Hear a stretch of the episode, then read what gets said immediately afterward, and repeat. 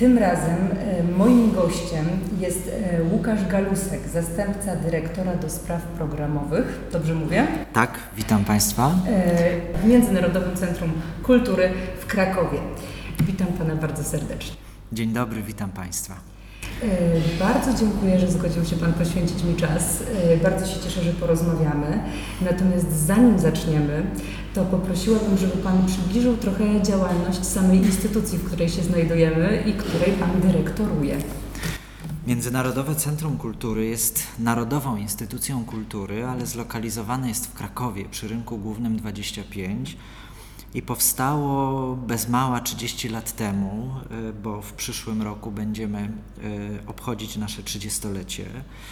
Y, I u swego zarania było bardzo eksperymentalną instytucją. To był taki moment po 1989 roku, bardzo twórczy i romantyczny, kiedy można było zamyśleć sobie coś, czego wcześniej nigdy nie było.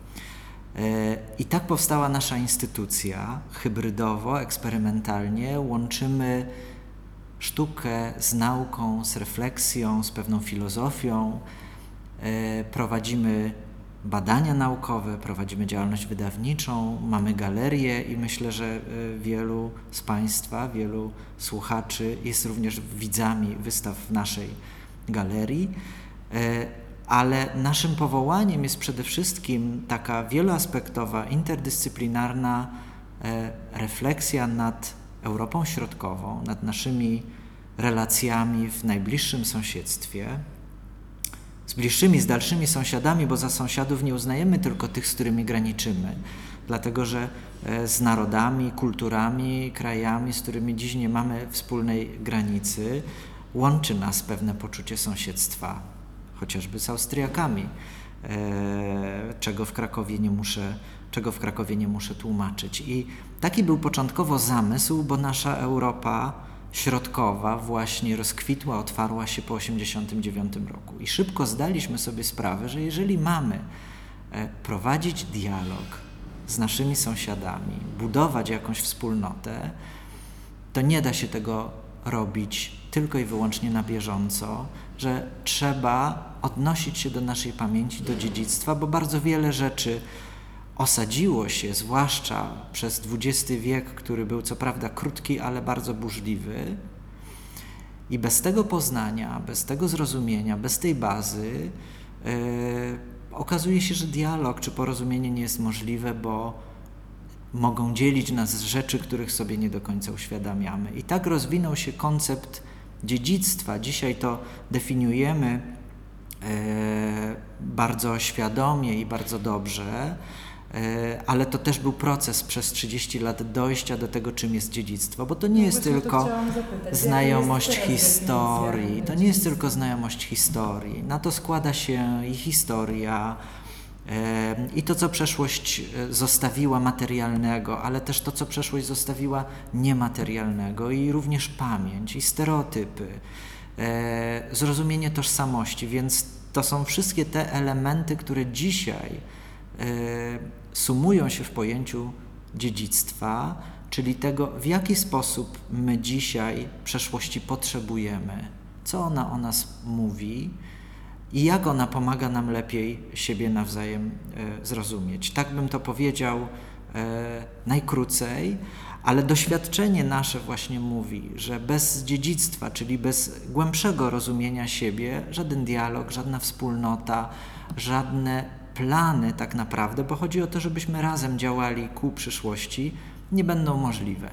E, Ja często e, lubię przywoływać w tym kontekście budowania relacji dobrosąsiedzkich takie przysłowie serbskie, które mówi, że najtrudniejszym językiem do nauczenia się jest język naszego sąsiada.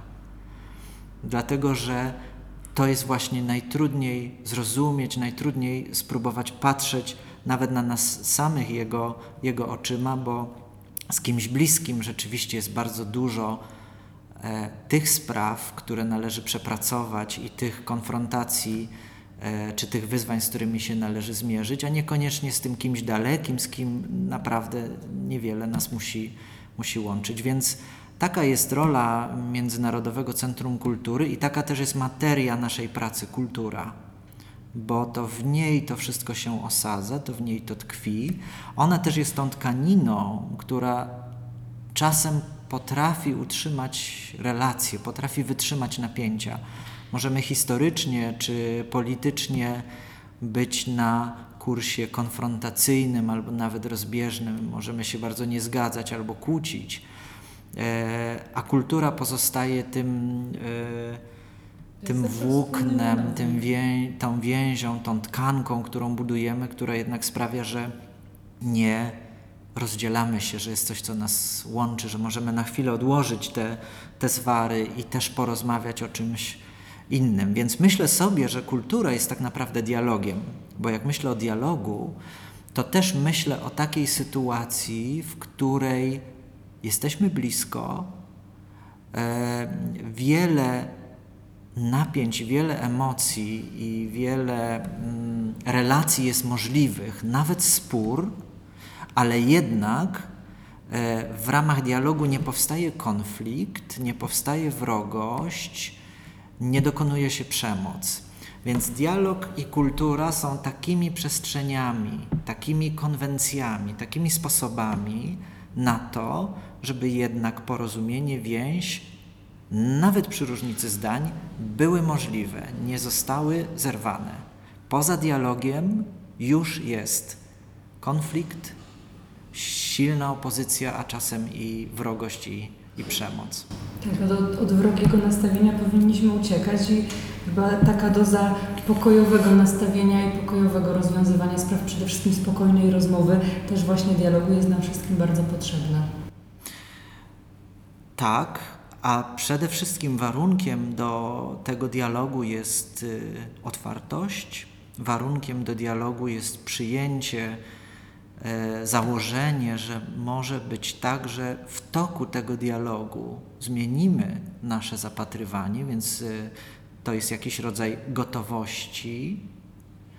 E, także to, to są e, pewne wymagające warunki progowe, ale walorem dialogu jest właśnie to, że potrafi utrzymać w pewnych ramach nie wrogich czy niegroźnych dla nas nawet kwestie trudne, czy kwestie, które y, nie są miłe, ale można w ramach dialogu nad nimi pracować. Także tu, tu uważam, że próbujemy sobie to definiować, czym jest dialog, bo też bardzo szybko zrozumieliśmy, że kultura, dialog, dziedzictwo to są te sposoby naszej pracy, materie naszej mm, pracy, domeny, w których się poruszamy. No właśnie Pan wywołał dialog, który chciałam sobie zostawić jako taki smaczek podsumowujący, jako najważniejszy aspekt tej rozmowy. Natomiast jakby w moim wyobrażeniu e, ta rozmowa miała być osnuta wokół wypowiedzi e, Pendereckiego, Krzysztofa Pendereckiego i pozwolę sobie e, właśnie odwrócić tę naszą kolejność i przeczytać fragment z pięciu wykładów na koniec wieku dotyczący właśnie dialogu, który pięknie koresponduje z tym, co Pan powiedział. Więc może spróbujmy zacząć od tego, że w muzyce spotykają się i inspirują nawzajem dwa zespoły wartości: emocja i porządek, treść i forma, poruszenie serca i racja głowy, ekspresja i struktura. Potwierdzają one, iż fundamentem sztuki jest szeroko pojęty dialog. Także dialog skrajności i przeciwieństw, dialog nowego ze starym, dialog kultur. Skomponowanie prawosławnej jutrzni nie przeszkodziło mi w napisaniu Siedmiu Bram Jerozolimy. Napisane, napisanie piątej symfonii koreańskiej, którą pragnąłem uczcić 50. rocznicę uwolnienia Korei spod okupacji japońskiej, nie stało w opozycji z powstaniem pieśni zadumy i nostalgii do tekstów poetów polskich. Dialog oznacza bowiem spotkanie i jest sensem sztuki. Czy do takiego spotkania próbujecie doprowadzić cały czas? Tak, myślę, że tak, to też jest jedno z, jedna z tych form podstawowych naszej pracy spotkanie właśnie. Y, choć y, nie zajmujemy się bezpośrednio muzyką, bo nie mamy takich warunków y, przy rynku głównym 25, E, choć e, Wszystko przed było zaszczytem dla nas to, że, że przed laty pan profesor Krzysztof Penderecki był członkiem naszej rady programowej. E, Także myślę, że możemy powiedzieć, że też poszukujemy syntezy, łączenia czegoś wspólnego e, pomiędzy dziedzinami myśli i sztuki. E, I zupełnie zgadzam się właśnie z tym e, tak wyłożonym dobrze i ustawionym przez profesora Pendereckiego e, systemem, bo wyobrażam sobie właśnie, że dialog jest tą formą, on odniósł to do form muzycznych, ale ja właśnie mówiłem o dialogu jako pewnej formie, gdzie następuje spotkanie, czy pewnej e, ramie, w której spotkanie jest możliwe. To znaczy, możliwe są różne głosy, one się nie unieważniają wzajemnie, one ze sobą nie konkurują, one są w stanie wybrzmieć każdy i współistnieć. Mówię troszeczkę mm, filozoficznie czy troszeczkę abstrakcyjnie, ale co później pod to podłożymy, czy koncepcje myślowe, czy dzieła sztuki, czy różne ludzkie pamięci i doświadczenia, to już jest y, sfera implementacji takiej filozofii dialogu, że tak górnolotnie mogę powiedzieć, w naszym życiu. Ale zasada jest taka: dialog jest formą spotkania. My też uważamy, że Międzynarodowe Centrum Kultury jest powołane po to, żeby właśnie było miejscem spotkania. Musimy ustanowić miejsce i sytuację w odpowiedni sposób, a wtedy w ramach dialogu i w ramach spotkania możemy, tak idąc znowu śladem Krzysztofa Pendereckiego, myśleć o jakiejś syntezie, która chyba jest właśnie owocem y, spotkania, bo to nie jest wybór, to nie jest konkurencja, to nie jest zyskanie przewagi w ramach takiej syntezy, o jakiej, o jakiej Krzysztof Penderecki mówi, więc tak bym, e, tak bym się odniósł e, do tych słów. A jak to wygląda w praktyce, to, to mm, myślę, że też możemy szukać różnych, różnych przykładów na to. Ale też prowokujecie do rozmowy, bo y, prowokujecie do poruszania pewnych tematów i do zastanawiania się nad nimi, bo tak naprawdę pretekstem do dzisiejszej rozmowy jest y, nowy numer miesięczny, y, kwartalnika Herito, y, którego jesteście wydawcą y, i który jest nazywany Zielonym. Tak. Dlaczego Zielonym? To jest jedno słowo, a tak naprawdę e, opowiada o wszystkim, o tej e, i wielkiej tęsknocie, która coraz dla nas jest bardziej widoma i dojmująca, tęsknocie za światem żywym, to poczucia, to, o tym poczuciu oddzielenia, że gdzieś ten kontakt e, straciliśmy, a niezwykle go potrzebujemy, o tym nowym spojrzeniu na naturę, o nowej świadomości natury i nowej odpowiedzialności e, człowieka za świat. Więc on mówi i o tych e, bardzo małych, że tak powiem, czy, czy jednostkowych emocjach e, związanych właśnie z tęsknotą za światem żywym i o tych dużych potrzebach, dużych wyzwaniach, przed jakimi stajemy jako ludzkość. My też sobie z tego zdaliśmy sprawę, że reagowaliśmy mm, na to, co na świecie się dzieje w latach 90., w latach 2000, czyli reagowaliśmy na powstanie Europy Środkowej, na potrzebę znalezienia jakiejś opowieści, narracji, która by nas łączyła, jakiejś, e, jakie, jakiegoś sposobu na wzajemne poznanie się. E, I to było to właśnie wielkie wyzwanie po 1989 roku, jak mamy sobie siebie opowiedzieć.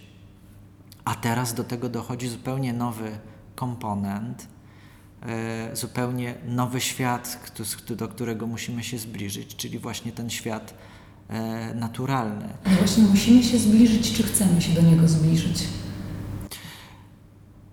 I chcemy i musimy. To właśnie są te dwie perspektywy, o których mówiłem. Ta jednostkowa jest taka, że chcemy, że jest też taka potrzeba, że jest ten brak. A to, że musimy się, to są też wyzwania, przed jakimi staje świat i do jakich zmusza nas na przykład e, sytuacja klimatyczna. Więc myślę, że jedno i drugie idzie w parze, a naszą rolą też jest y, spojrzenie trochę wstecz i znalezienie źródeł takiego rozdziału, źródeł takiego myślenia. Pan też mówił o tym, żeby zrozumieć pewne rzeczy, musimy wrócić do przyszłości i zastanowić się, mm, co ta przyszłość nam daje, żeby się osadzić w teraźniejszości i pewnie też patrzeć w przyszłość. Natomiast y, dla mnie uderzające w, ym, w nowym numerze to było to, że ta opowieść była ym, wielowymiarowa i chyba nie do końca nawet zdajemy sobie sprawę, jak, jak dalece ingerujemy w przyrodę, którą znaliśmy. W takim bardzo, bardzo prozaicznym kontekście, bo na przykład opowieść o krajobrazie, o zmianach, które y, istnieją. Dla nas to były rzeczy, które wydawałoby się, że nie ingerują w ten świat y, naturalny, a jednak okazuje się, że bardzo, że zmieniamy krajobraz, że zmieniamy przestrzeń, w której żyjemy. To nawet nie chodzi o ten globalny aspekt tego, co za sobą zostawiamy i jakim kosztem, ale też tego, jak nasze najbliższe otoczenie się zmienia przez nas. I nasze Ja też myślę, że to jest taka rola i tego numeru, i tej dyskusji, którą chcemy, czy tej wrażliwości, którą chcemy tym numerem, czy wystawą, którą mamy w galerii, wieloma jeszcze innymi e, działaniami jakoś wywołać i, i jakoś animować. A e, jej największą wartością dla mnie jest to, że jesteśmy w stanie przejrzeć na oczy, że tak powiem. A jesteśmy? No właśnie myślę, że to samo to, co Pani powiedziała o krajobrazie, jest już jakimś takim rodzajem przetarcia oczu i zobaczenia, co tak naprawdę się wydarzyło. Bo to wszystko było przez nas jakoś przeoczone. To gdzieś tam się toczyło. Wydawało nam się, że dzieje się w niewielkim stopniu, że to może są niewielkie ruchy, a nagle okazało się, że dodały się w coś, katastrofalnego. My pokazujemy katastrofy krajobrazowe albo sposób, w jaki tak dalece zaingerowaliśmy w krajobraz, że on już przestał być tym, e, czym myśleliśmy, że jest. Przestał być krajobrazem górskim, bo stał się jakimś krajobrazem billboardowym, za którego gór nie widać. Przestał być krajobrazem wiejskim, choć nie jest w granicach miasta, bo stał się jakimś krajobrazem, dla którego nawet nie mamy nazwy, jakiś, jakim, jakimś osiedlowym, kompleksowym, koszarowym. Nie wiem, jak to nazwać, bo jest też duży dysonans pomiędzy tym, jak nazywają to ci, którzy chcą nam zaoferować życie w takich ramach i w takich warunkach, a tym, jak później my odkrywamy, gdy przyjrzymy na oczy, w co daliśmy się, w co daliśmy się wtłoczyć. Więc y, y, w ten sposób o tym myślę. E, chyba każdy mógłby w swojej wyobraźni, w swojej pamięci spróbować zobaczyć, jak, da, jak dawno temu coś zaczęło się dziać, z czego dzisiaj dopiero zdaliśmy sobie sprawę. Bo możemy mówić o tym, że jeszcze jak byliśmy dziećmi, to przyroda była na wyciągnięcie ręki, że y, mogliśmy pojechać na wieś, albo niektórzy wychowywali się na wsi, albo las był blisko nas i mogliśmy zanurkować jako dzieci w taką bliską przyrodę i znaliśmy jej życie, jej smak, jej rytm, a teraz jesteśmy wyizolowani. Jesteśmy wyizolowani zupełnie z tego. Przepraszam, będę mówił o banalnych życiowych rzeczach, ale jak byłem dzieckiem, to czereśnie jadło się tylko w czerwcu i się mówiło, o już zaczynają się czereśnie, a teraz są najlepsze czereśnie, szybko trzeba zrobić kompoty, czereśnie się zaraz skończą i one się kończyły i nie było mowy.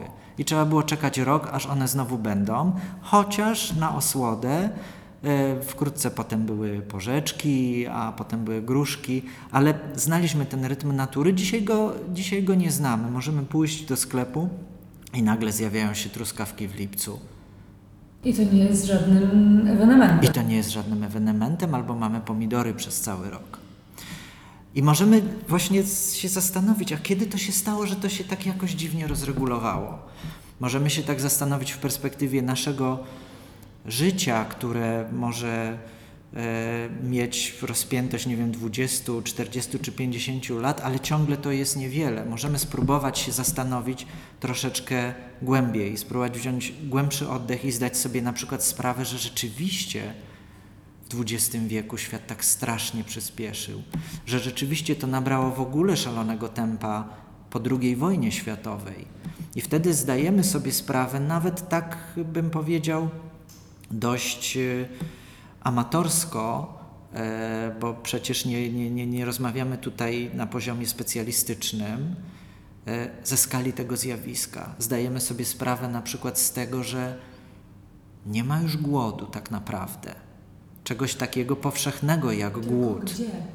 Nie ma tego. Tak, to ja wiem, ja to koszt, mówię, ja to który- mówię prowokująco, ale e, to, że gdzieś są obszary głodu, gdzieś są jakieś niedobory.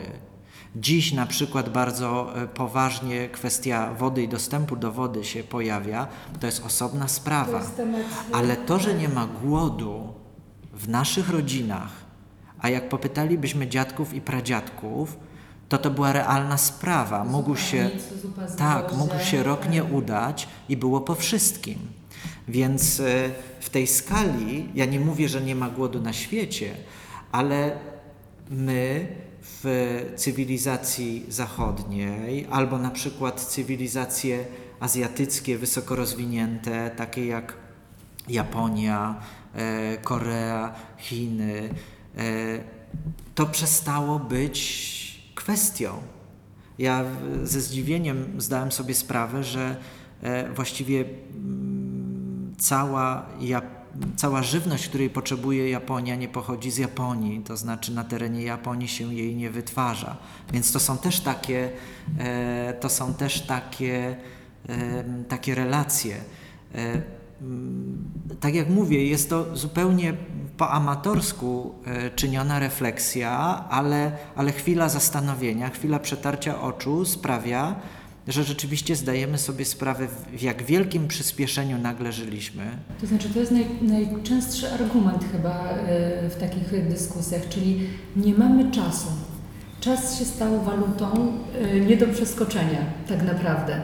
E, Dlaczego na przykład, bo wspomniał Pan o tym kalendarzu żywienia trochę e, Polaków, czyli tego, że faktycznie były pewne okresy, sezonowość w ogóle była bardzo e, hołubiona, bo faktycznie dawała nam możliwości nawet nie tyle przetrwania, tylko w ogóle radości i korzystania z tego, co faktycznie jest obok nas, ale przede wszystkim było obok nas. A teraz mam wrażenie, że nawet takie rodzime ogródki i w ogóle mm, chęć uprawy, chęć wytwarzania w ogóle uciekła na dalszy, na dalszy plan. Niewiele jest osób, które trochę wracają do pracy u podstaw, że tak to określę.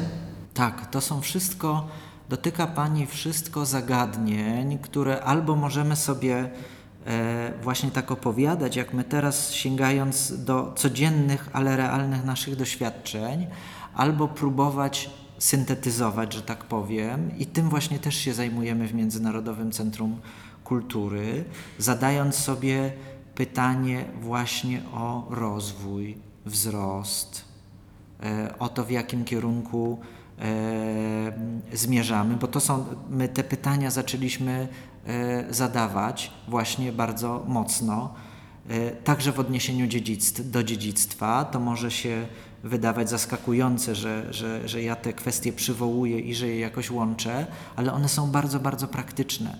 Jesteśmy przy rynku głównym w Krakowie, patrzymy na ten rynek od 30 lat no i zastanawialiśmy się, gdzie jest granica tego wzrostu. Ilu ludzi może się jeszcze na rynku zmieścić i wyżywić w restauracjach? Które lokale jeszcze można zająć, wyrzucając czy likwidując wszystko inne, co tutaj było, po to, żeby karmić przychodzących tutaj turystów? E, z jaką radością e, powitamy tutaj krakowianina, który od lat już uważał, że nie ma po co przychodzić na rynek i czy to jest ten kierunek, w jakim my chcemy zmierzać. Czyli właśnie na przykład zdaliśmy sobie sprawę, że wzrost nie jest tożsamy z rozwojem. Że może w rozwoju chodzi jednak o coś innego, bo tutaj doświadczamy Tak jakbyśmy pomieszali wzrost PKB z realnym rozwojem y, ludzi, prawda? No właśnie o tym mówię i można powiedzieć, że, że, że troszeczkę rozmawiamy o światach bardzo odległych, ale znowu zaryzykuję stwierdzenie, to tak naprawdę jest o tych truskawkach, które się zjawiają e, nagle w październiku w sklepie. Jest jakiś rodzaj przesytu, jest jakiś rodzaj wzrostu, tego jest za dużo, to zaburza nam jakąś harmonię.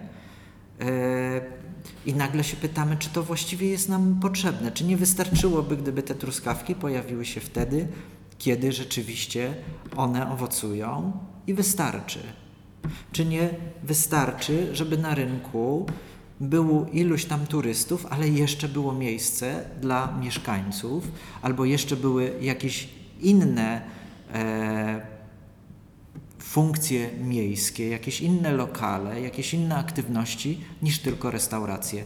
To są wszystko te same pytania. E, kwestia tylko jak, do jakich obszarów je przymierzamy i z jak wysoka staramy się patrzeć. No właśnie, ale y, jakby mówimy o bardzo prostych rzeczach. W zasadzie moglibyśmy wyjść już od momentu y, świadomości segregowania śmieci, które jest w jakiś sposób y, narzucany już teraz przez, przez miasto, przez instytucje. Możemy mówić o systemie wielorazowym, odejściu od plastiku, czegoś, co zaczyna raczkować gdzieś w naszej świadomości. Natomiast czy nie jest przerażające to, że dalej ludzie, którzy próbują coś zmienić, nawet w tym małym swoim mikrokosmosie i swoim życiu, są trochę uważani za dziwaków i za bojowników o coś. Tak jakbyś, właśnie tak jakbyśmy sobie z tego nie zdawali sprawy, że, yy, że to faktycznie dotyczy nas globalnie. Problem tego, co zostawimy po sobie, po tym pędzie, w którym teraz funkcjonujemy, jeżeli nie zwolnimy, jeżeli nie zaczniemy racjonalizować pewnych naszych przyzwyczajeń, i tego status quo, które w tym momencie mamy, no to co będzie? Tutaj chciałbym postawić trzy kropki, e, bo nie chciałbym e, uzurpować sobie prawa do tego, że jestem ekspertem i że potrafię na te pytania odpowiedzieć.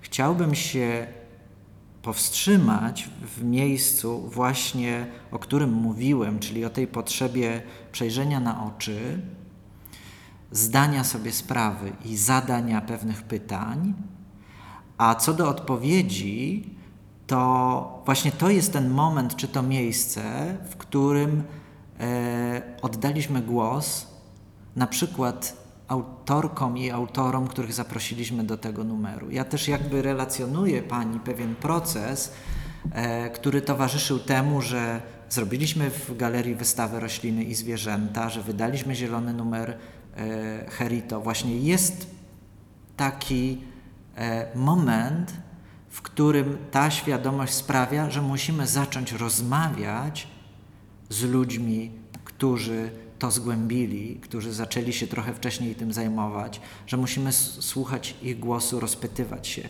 Więc pytania, które pani zadała, to już są pytania właściwie nie do mnie, ale na przykład do profesor Ewy Bińczyk, która otwiera ten numer, do Urszuli Zajączkowskiej, do Renaty Lis. Właśnie tak to zamyśleliśmy, żeby y, otworzyć dyskusję i zaprosić te głosy. I jesteśmy oczywiście na początku drogi, jesteśmy w wielkiej potrzebie, żeby coś, żeby coś przemyśleć i żeby coś zacząć e, działać. Ale ja jestem spokojny co do procesu, bo e, wspominałem już o tym, że e, wiedząc, jak wiele rzeczy jest alarmujących, zachowajmy jakiś rodzaj optymizmu. E, właśnie w tym, że zaczynamy mówić, że zaczynamy coś robić. Więc co do procesu, jestem spokojny. E, to, że się pojawiają dziwacy,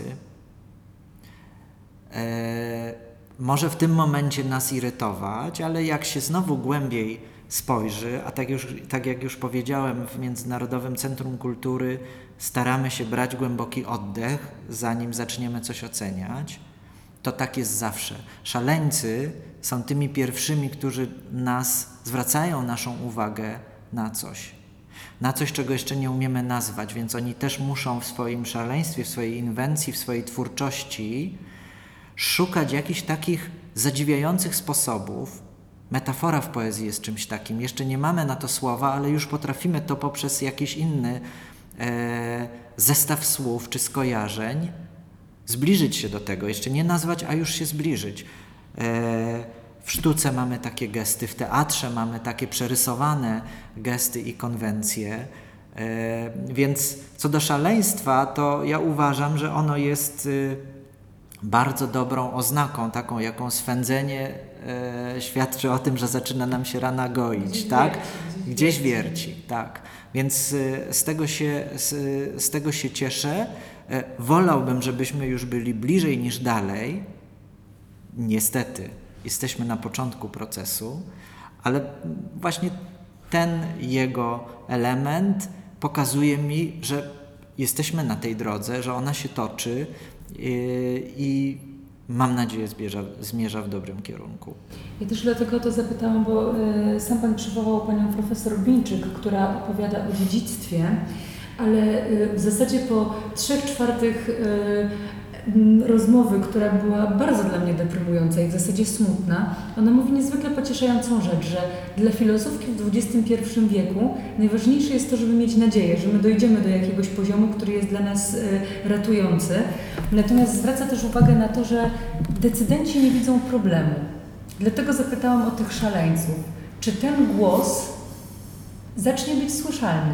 Bo mam cały czas obawę, że jesteśmy tak niesamowicie rozpędzeni, że dalej to są tylko jednostki, które wracają, które zwracają uwagę, które próbują żyć inaczej. Właśnie na ile my w ogóle jesteśmy w stanie żyć też inaczej, będąc przyzwyczajonymi do mm, takiego świata, jaki zastaliśmy i jaki skonstruowaliśmy teraz.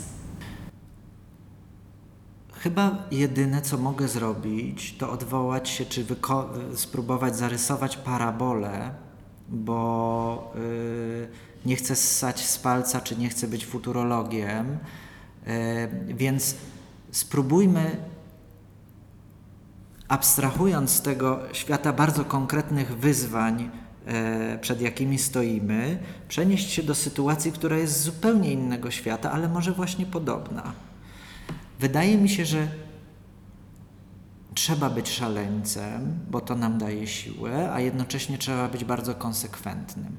I na przykład wyobrażam sobie środowiska intelektualne środkowoeuropejskie, odnoszę się do historii, do kultury, a nie do natury, ale proszę właśnie między tymi światami szukać tego wspólnego mianownika co do zasady, a nie do otoczenia, w którym coś działa. Intelektualiści środkowoeuropejscy po II wojnie światowej, kiedy zatrzasnęła się żelazna kurtyna i wydawało się, że nie ma na świecie ludzkiej siły, żeby komunizm obalić. Trzeba było prawie pół wieku na to czekać i łatwo nam się to teraz mówi. Ale zakładanie na przykład środowiska paryskiej kultury przez Jerzego Giedroycia, Czesława Miłosza, tych wyrzutków, dla których nie było na świecie miejsca i zamiast przyjąć barwy ochronne i wpasować się w społeczeństwa zachodnioeuropejskie i zrobić z siebie Francuzów, Amerykanów, oni pozostali środkowoeuropejczykami, gdzie garstką osób w jakimś jednym Maison Lafitte e, wydawali pismo, które umówmy się, też miało bardzo niewielu czytelników. Jak się spojrzy na kuchnię ich pracy, a ich, kuchnię ich pracy widać w korespondencji, bo to przecież była jak to się nazywa Rzeczpospolita epistolarna. Dzisiaj mamy SMS-y i maile, ale oni korespondowali między sobą. To widzimy kuchnię tej pracy, żeby pisać, żeby nie ustawać w tym, a jednocześnie, żeby łapać prenumeratorów, znajdować czytelników. Ale to nie były duże zasięgi. Zasięgi.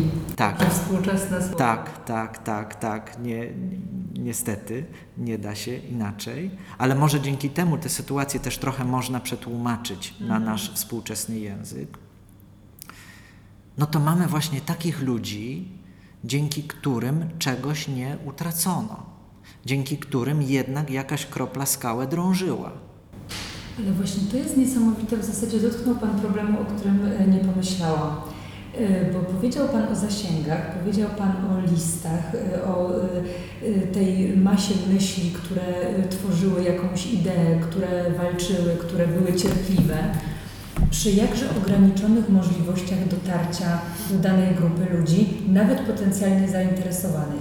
W W tym momencie żyjemy w świecie, gdzie przepływ informacji nie jest żadnym problemem, a ten proces zdaje się wydłużać. My, mam pytanie, czy jesteśmy tak przebodźcowani, czy mamy tych informacji za dużo, czy nie potrafimy wybierać, czy nie chcemy wybierać? Bo to też są takie pytania w zasadzie, no bo nagle mamy, nagle nie musimy się dobijać do kogoś, kto w małym mieszkanku mm, wydaje jakąś podziemną gazetę. Nagle to wszystko mamy przed sobą. Więc jaki jest problem z tym, żeby uświadamiać, żeby mówić, żeby zdobywać kolejnych zwolenników, żeby to nie trwało na przykład 50 lat? Cudów się pewnie nie zdziała, więc ja bym jednak yy, podkreślał cierpliwość. Dlatego, że nie możemy też mieć złudzeń. Jesteśmy wychowani w paradygmacie postępu, więc w stosunku do nich sprzed pół wieku wydaje nam się, że mamy dużo więcej możliwości, że świat stoi otworem, chociaż oni myśleli to samo, e, patrząc na swoją sytuację w stosunku do ich poprzedników sprzed półwiecza. Też im się wydawało, mieli tak szybkie i tak bezpośrednie e, sposoby komunikowania się jak telefon czy gazeta. Im się wydawało, że to już przecież jest, no gazeta jest w każdym kiosku, codziennie rano świeże informacje, telefonujemy do siebie, nie musimy się spotykać, więc jest to połączenie. Oni myśleli o swoim świecie w taki sam sposób, w jaki my myślimy dzisiaj o nim. Ale mm, uważam, że natura tego procesu jest taka, a nie inna, niezależnie od tego, że yy, nakładamy sobie na to tę naszą iluzję, że pokonaliśmy bariery, które wtedy istniały. Ale są inne bariery. Są bariery po prostu e, związane z mentalnością, związane z polityką, e, związane generalnie z naszym sposobem myślenia o naturze i o świecie jako o wielkim rezerwuarze, z którego człowiek ma korzystać, bo dos- został do tego powołany, bo jest jedynym myślącym zwierzęciem. W związku z tym ma naturalną przewagę nad całą resztą i jest w stanie wykorzystać e, tę przewagę. Ja jednak pokładam wielkie nadzieje e, w refleksji, jaką człowiek ma nad samym sobą, ale to jest na początku tak, że to jest kilka, wydawałoby się, daremnych nawoływań, które niczego nie zmieniają. Ale potem okazuje się, że one jednak zmieniają. Ja nie potrafię jeszcze powiedzieć jak, choć bliska jest mi e, koncepcja, którą e, najpiękniej chyba wypowiada nasz e, przyjaciel Krzysztof Czyżewski z Ośrodka Pogranicze w Sejnach. Koncepcja małego centrum świata i małej liczby że mała liczba potrafi zdziałać więcej niż wielka liczba, że działanie w małej skali jest tym działaniem podstawowym. Wracam do tego, co sama Pani powiedziała o pracy organicznej. Ja jeszcze nie potrafię, ani on nie potrafi, ani nikt z nas nie potrafi podać jakiegoś takiego wzoru, wz- e, jak Einstein podał na teorię względności, że w związku z tym to, z tym równa się temu i da nam to i tamto. Jeszcze tego nie wiemy, ale jednocześnie mamy niezbite dowody na to. Znaczy ja faktycznie chciałam przywołać Rebekę Solnit i, i ten jej zbiór esejów y, o nadziei, Nadzieja w mroku, dlatego że bardzo często osoby po przeczytaniu y, tego zbioru mówiły, że jest, ym, że to jest tak utopijne myślenie, że to jest myślenie y, właśnie pełne nadziei, ale takie niezwykle nie wnoszące nic do sprawy. Natomiast ja miałam momentami łzy w oczach, bo ona opisywała e, takie sytuacje jak na przykład strajk w strugach deszczu jednej osoby i posła czy senatora, który patrzył przez okno i widział tą jedną osobę z transparentem w tych strugach deszczu, którą pamiętał w podejmowaniu później kluczowej e, decyzji, która zmieniała już zdecydowanie funkcjonowanie na przykład całego kraju. Czyli te sytuacje gdzieś się odbywają i one mają nieść przynajmniej ze sobą nadzieję dla nas. Natomiast być może ja jestem mm, może nie, że źle nastawiona, ale za mało mam takich zrywów, które czuję gdzieś namacalnie, które widzę, których jestem w stanie dotknąć.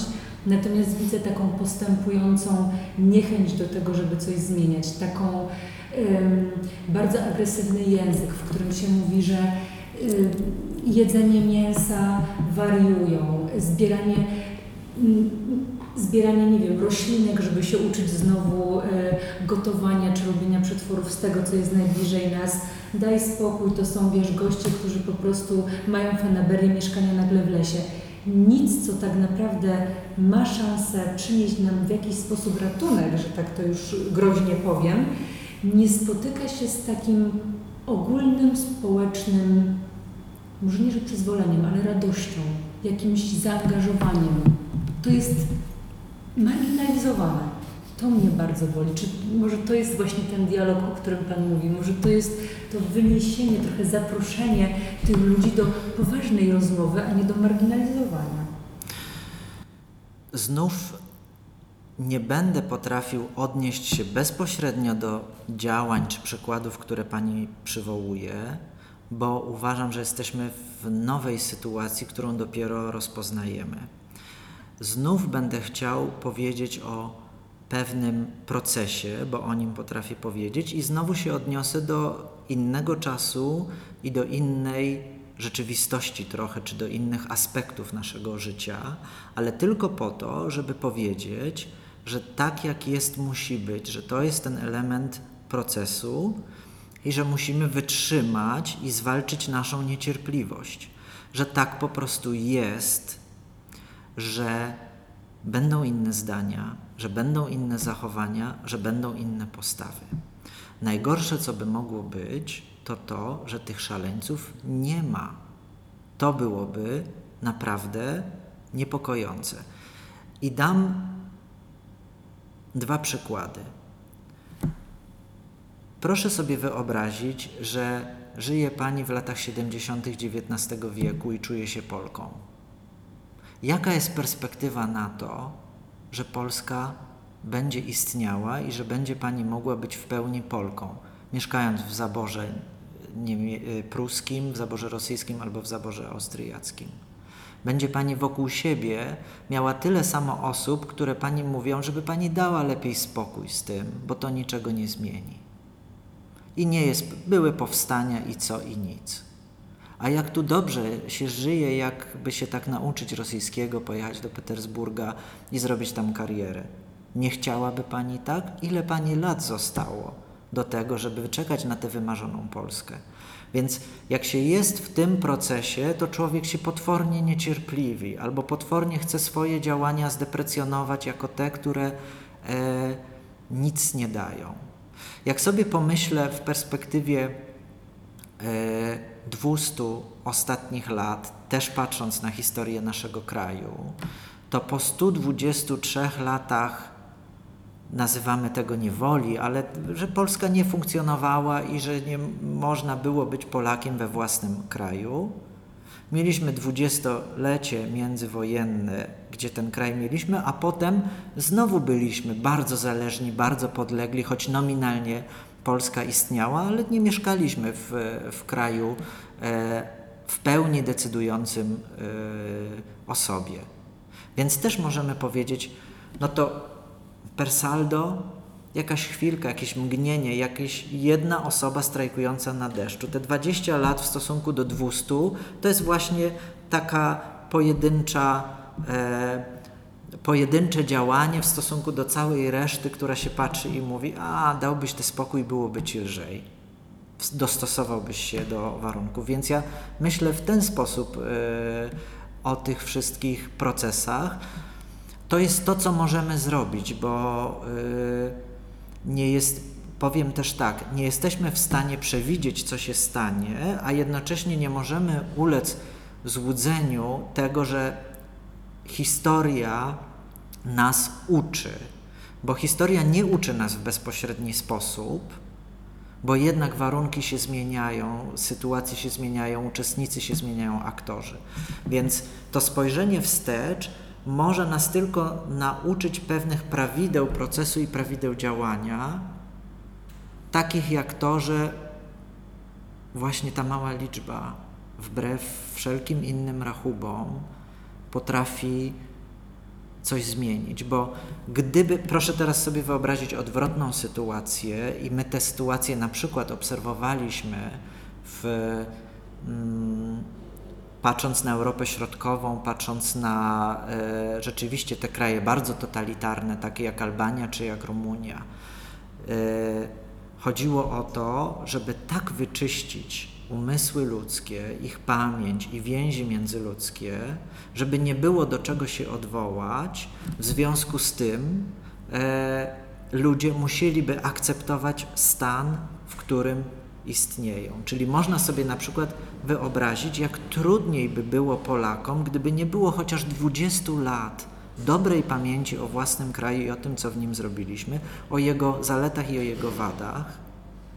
Do tego potem, żeby po 1989 roku można było coś odbudowywać. E, rumuńskiemu komunizmowi chodziło właśnie o to, żeby były 3-4 pokolenia, które już nie mają do czego wrócić pamięcią, w związku z tym będą jadły to, czym ich karmimy. Więc to też jest myślenie o tym. Większość oczywiście będzie uważała inaczej, ale trzeba zachować chociażby okruch tego, do czego można się odwołać, jako do innej możliwej rzeczywistości, po to, żeby zmiana była możliwa. Jeżeli tego nie ma, to to już jest wtedy rzeczywiście bardzo, bardzo trudno. Czy można traktować y, misyjność, na przykład Herito w taki sposób, jako drobne ziarenka, która się składa w całość? Takim drobnym ziarenkiem jest całe Międzynarodowe Centrum Kultury, bo też możemy powiedzieć, nie jesteśmy e, instytucją i nie dysponujemy narzędziami, które by działały na skalę masową. Nie jesteśmy telewizją, nie jesteśmy radiem, nie jesteśmy wielkim przedsiębiorstwem, nie jesteśmy wielką agencją. E, jesteśmy instytucją.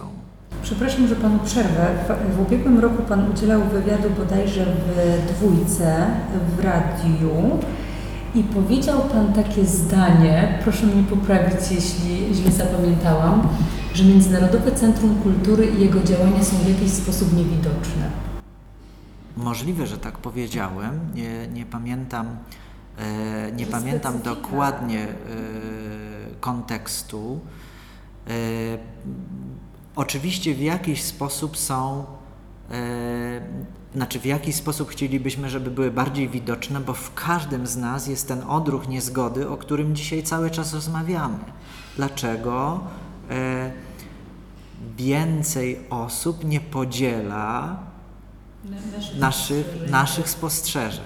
Także to jest, y, y, to, to jest właśnie ta, y, ta niecierpliwość też. Ale y, właśnie ta nauka pokory, miary, konsekwencji, pewności siebie, ona jest, y, ona jest ważna, żeby uznać, że y, nie chodzi o tę wielką liczbę i tę masę ludzi, których przekonamy i co do których się upewnimy, że dokładnie myślą tak samo jak my. Chodzi o to, żeby dawać alternatywę, żeby dawać inne spojrzenie. To jest tak trochę jak z książkami na półkach, prawda? A książki zostaną, a one będą stały na półkach.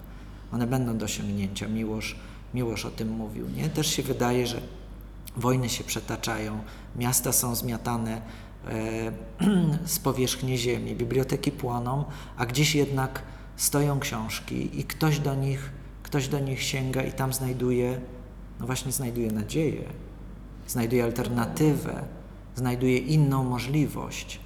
Znowu z filozoficznej perspektywy to się nazywa utopią, prawda? Ale bez utopii, i tu też jestem wdzięczny Krzysztofowi Czyżyskiemu z pogranicza, który bardzo ładnie nam utopię opisał i przetłumaczył.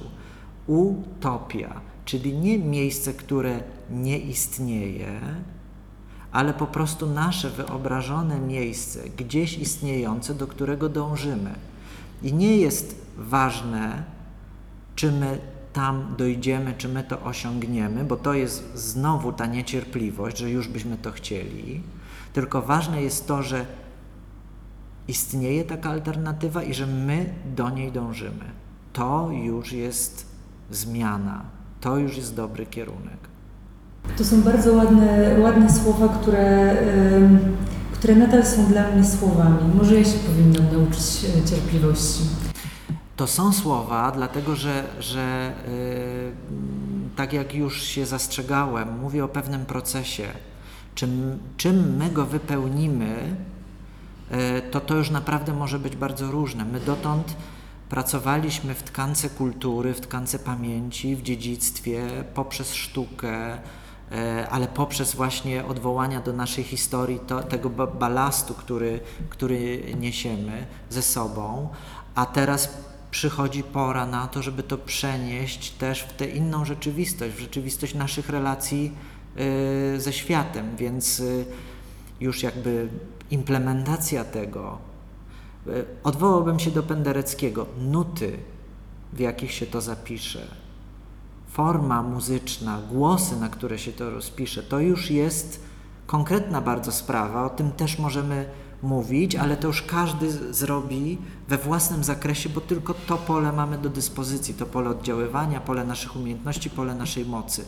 Ale ważne, żebyśmy widzieli, że, że ta gramatyka naszego działania jest jedna i dobra, właśnie właściwa. Ale to jest y, faktycznie praca, to jest rozmowa, to jest nieustające y, trochę przekonywanie się, trochę przeciąganie linki, trochę znajdowanie tego wspólnego mianownika dla wszystkich. To jest ciągłe poszukiwanie. No tak, lenistwo jest grzechem. To się samo nie zrobi. Mówimy, e, rozmawiamy z ludźmi, którzy tej pracy się nie boją, z tej pracy czerpią satysfakcję. I to, ale to znowu jest odwołanie do tego, co Pani powiedziała na samym początku, jakaś praca organiczna, czyli to, że jednak każdy z nas zamiast e, nic nie robić, coś robi. Specjalnie zrobiłem pauzę, bo chciałem użyć słowa wałkonić się, ale muszę też przyznać, że wałkonienie jest y, bardzo ważnym elementem pracy, bo tym się człowiek różni od chomika, że wałkoniąc się też pracuje. To jest ten moment, kiedy można coś obmyśleć, kiedy można zyskać dystans, kiedy można spojrzeć na coś inaczej i za czymś, co nam przyjdzie do głowy w takiej chwili, możemy później naszą pracę poprowadzić. Także to też nie jest tak, że, y, że, mm, że chodzi o mechaniczne, nieustanne, e, bezmyślne czy bezwiedne działanie. Ja o tym właśnie rozmawialiśmy z Jakubem Kornhauserem ostatnio, że mamy taki y, prikaz y, praktycznie od wszystkich, że nie mamy wolnych przebiegów. Wszystko ma być jakąś pracą, wszystko Mhm. ma być jakimś celem.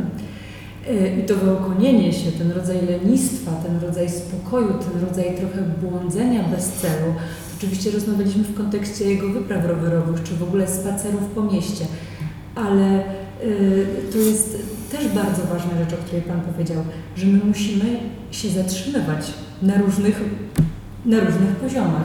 My się zatrzymujemy leniąc się, czy ma, dając sobie przestrzeń do tego, żeby przeanalizować czy przemyśleć rzeczy, które dzieją się wokół nas, a nie cały czas pędzić. I chyba ze światem też tak jest, że po prostu potrzebuje się czasami polenić.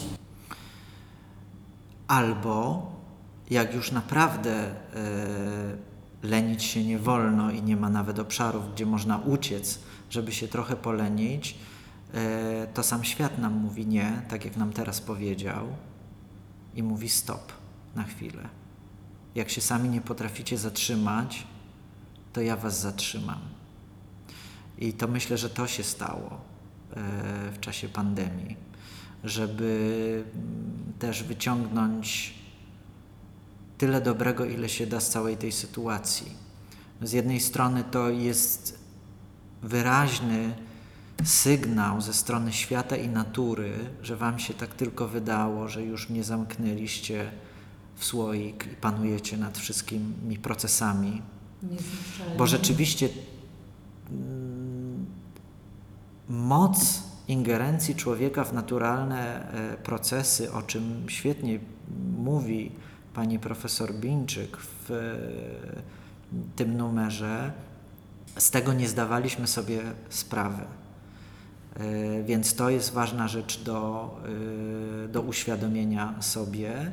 I ja myślę, że w tym momencie natura pokazała nam, e, gdzie jest nasze miejsce.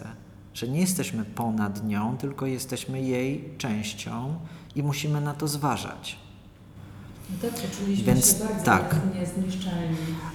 Ale ja bym chciał szukać dobrych sygnałów w tej sytuacji i wydawało się, że rzeczywiście nie ma czynnika, który byłby w stanie wyjść od nas i zmienić tę sytuację. W świecie przed pandemią nie było mocy, realnej mocy ekonomicznej, politycznej, ale też w myśleniu naszym nawet nic takiego się nie pojawiało. Nawet jeśli wysyłaliśmy sygnały, że wzrost nie jest rozwojem, tylko staje się tą drugą częścią góry, że po każdym szczycie następuje potworny spadek, regres, e, dewaluacja i żebyśmy zdali sobie sprawę, że już jesteśmy za szczytem. E, ale takiej mocy, żeby nas powstrzymała, rzeczywiście nie było. Takie jest moje odczucie. To też w specyficznym momencie y, Heli to się pojawiło, bo było sprzężenie właśnie okresu pandemicznego, były niepokojące doniesienia o pożarach, o suszy, o jakby taka ogromna kondensacja rzeczy, która jeszcze, jeszcze bardziej potęguje y, odbiór y, samego kwartalnika. Za to mogę być tylko i wyłącznie wdzięczny naszemu zespołowi, bo o tych sprawach my zaczęliśmy myśleć już dwa lata temu. Nie mamy jasnowidzów, nie mamy wizjonerów i nie mamy aż takiego kontaktu z transcendencją, żebyśmy dostali informacje we właściwym czasie. Przeciek 2020. A jednak y, no to los tak sprawił, ale cieszę się, że, że właśnie jesteśmy y, w zespole tak y, bystrych, dobrze rozpoznających świat ludzi, żeśmy y, we właściwym czasie zaczęli po prostu te rozmowy, że nagle się okazało, że to, co nas nurtuje i o czym rozmawiamy, właśnie jest tym ważnym tematem. Bardzo się cieszę i mam e, prośbę taką e, finałową dla naszej rozmowy. E, W związku z tym, że e, piszę o książkach, każdy, bez wyjątków, mój rozmówca, musi opowiedzieć o swoich fascynacjach literackich. Natomiast Pan będzie miał szczególne zadanie, bo pomyślałam, że e, w ramach e, zieleni i w ramach natury i w ramach sztuki, czy są jakieś książki, które na przykład zmieniły Pana postrzeganie e, tego, co wokół nas, sprowokowały do tego typu myślenia, o jakim teraz rozmawiamy, czy to były tylko spotkania z ludźmi? Ja zajmuję się przestrzenią i sztuką i trudno mi mówić, e, trudno mi mówić może o książkach, bo nie jestem ze świata literackiego. Ale czytam. A tak, czy, e, tak, Więc czytam. nie ucieknie Pan wtedy. Chciałem uciec, chciałem uciec i chciałem, e, chciałem się odnieść do artystów, do architektów, e, którzy dla mnie są inspirujący. E, I rzeczywiście trudno mi jest bardzo przywołać książkę, która by w kontekście tej naszej Mhm. rozmowy o, y, o naturze była, była dla mnie mm, jakąś tam wielką, y, źródłem wielkiej przemiany. Naprawdę trudno mi to, y, trudno mi powiedzieć. Mam grono swoich ulubionych y, środkowoeuropejskich autorów, którzy o jakiejś takiej całości, syntezie właśnie piszą, czy, czy e, właśnie chcą doświadczać tego świata w syntezie, więc e, lubię bardzo autorów z południa, eseistów takich jak Claudio Magris czy Predrag Matwiejewicz, gdzie pomiędzy kulturą a naturą, opisując Śródziemnomorze, czy, czy opisując y, kawałek swojego świata nadadriatyckiego. E, Są tacy właśnie e, holistyczni i to, to e, bardzo lubię. E, Jestem ze świata kultury, więc dla mnie, dla mnie sposób e, patrzenia taki jak u Magrisa, kiedy pisał Dunaj, żeby podążać za pewnym światem, pewną przestrzenią, pewną geografią, z nurtem rzeki, ale jednak patrzeć na kulturę, on był mi bardzo bliski. I myślę sobie, że teraz, po, po 30-40 latach, od kiedy powstała ta książka, e, myślę, że można by nowy Dunaj napisać z tymi nowymi spojrzeniami, z tymi nowymi wyzwaniami. Bliska jest mi e, taka podróż, którą odbył w latach 30. Patrick Fermor. Ona nie jest przetłumaczona na polski, ale, ale przeszedł z Amsterdamu do, do Stambułu. E, czyli był takim chodziarzem, takim trochę Markiem Polo XX wieku. Przeszedł w jakąś, e, niby się zdawało, e, oswojoną przestrzeń, a jednak bardzo nieoswojoną. Te, te państwa tutaj, te kraje, ten świat powstał dopiero po I wojnie światowej, ale też taki gest, że, że idzie pieszo, że sypia pod gwiazdami gdzieś nad Dunajem, więc e, może mówię teraz o pewnych postawach, które się u autorów przejawiają, a nie tylko o, o utworach e, literackich, ale to jest mi bliskie. Dobrze, czy mamy jakieś e, hasło, z którym chcemy pozostawić e, słuchaczy, czy jakieś, e, jakieś nawołanie od Międzynarodowego Centrum Kultury w Pana osobie? O dialogu cały czas myślę. O tym, żebyśmy potrafili być w dialogu yy, z tą gotowością na otwarcie się i na zmianę naszego postrzegania. I zielony jest właśnie tymi nowymi drzwiami. My też musieliśmy się otworzyć e, na coś absolutnie dla nas nowego. Jesteśmy specjalistami od dziedzictwa, historii i kultury i nagle musieliśmy wpuścić, dokładnie tak jak na tej okładce, e, spośród klawiszy naszej klawiatury zaczęły wyzierać jakieś listki, jakieś kłącza, zaczęła się ona zielenić i to się upomniało e, to właśnie, tak trochę mi się przypomniał Tomik Miłosza, ten zaimek taki niewiadomy, niewyjaśniony, to się upomniało o to, żeby pomyśleć, żeby się otworzyć, żeby coś zrobić. E, W takim razie zostawiamy Państwa z myśleniem i z zaproszeniem do dialogu. E, Mam nadzieję, że w jakiś sposób zainspirowaliśmy e, rozmową. Zachęcam Państwa też do tego, żeby sięgnąć po Heryto i zainteresować się działaniami Międzynarodowego Centrum Kultury w Krakowie. Zapraszamy też na wystawy, które wystawa zresztą jest przepiękna, bo widziałam zupełnie niedawno, więc zapraszam na zwierzęta i rośliny. E, I do usłyszenia, mam nadzieję. Dziękuję bardzo. Moim gościem był- był pan Łukasz Galusek, zastępca dyrektora do spraw programowych Międzynarodowego Centrum Kultury w Krakowie.